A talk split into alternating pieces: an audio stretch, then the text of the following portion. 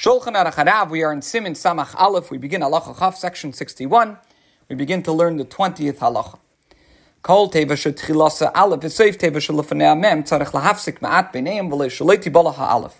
Whenever an initial le- um, letter aleph is preceded by a word ending with a mem, one should pause slightly between them so that the aleph not be swallowed. For example, v'limadetem oisam ukishartem oisam uriisam oisai v'samtem es uzachartem es v'asisem es.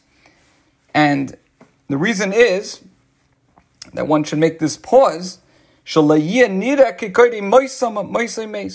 it might appear that he's saying which um, are all undesirable words.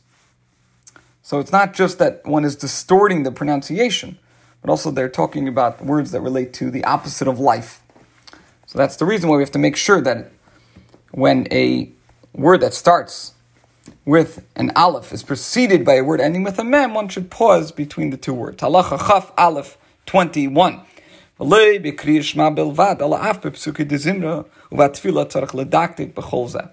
Precise attention to all these matters is required not only in the recitation of the Shema, but also in Psuke de Zimra, the verses of praise, and in Shemoneh Esrei the Amida.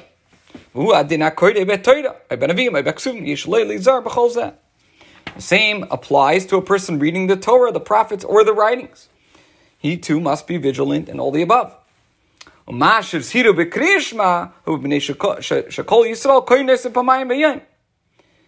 So the reason that the sages cautioned about these matters, specifically with regard to the Shema, is because all Jews, both learned Jews and unlettered Jews, recite it twice daily.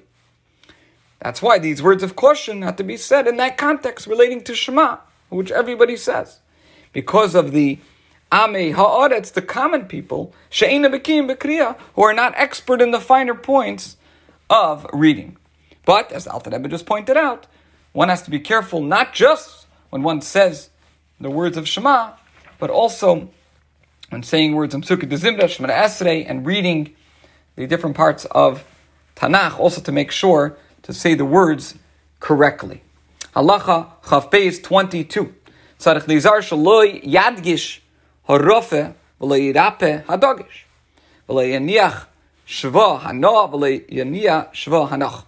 When saying Shema, one must take care that a consonant that is not intensified by a dogish, that should not be articulated as if it had a dogish, which is discussed in section 51.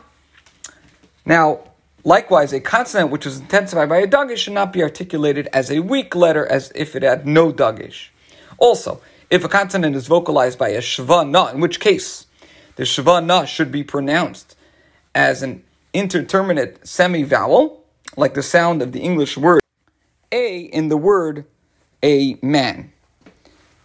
So it should not be pronounced as if it was vocalized by a shva nach, in which case the shva is elided and has no vowel and no vowel sound whatsoever is heard.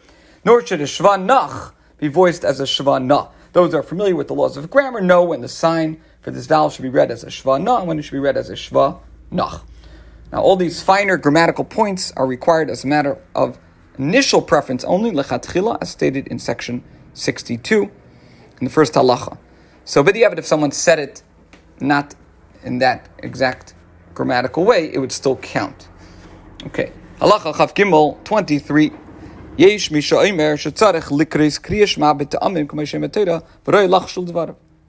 I have a loy nagu ken v'dinas elu. There's a certain authority who says that Shema should be said according to its cantillation notes with the trup as one reads it from the Torah. Alter Rebbe says it's appropriate to be mindful of his words. Nevertheless, this is not the custom in these countries, and it is difficult to change the custom in this matter because reading according to the trup, the cantillation notes, disrupts the concentration of anyone who is not accustomed from childhood to focus properly on both the melody and the meaning of the words. If, however, one desires to be machmir, to be stringent with oneself, and knows that he will be able to concentrate on both, again, both on the melody, saying the correct trup, and on the meaning of the words, which uh, we have learned that, that is critical that one thinks about the meaning of the words, so then he may be stringent and may blessings light upon him, Savi alav bracha. This concludes halacha chav gimel and today's share.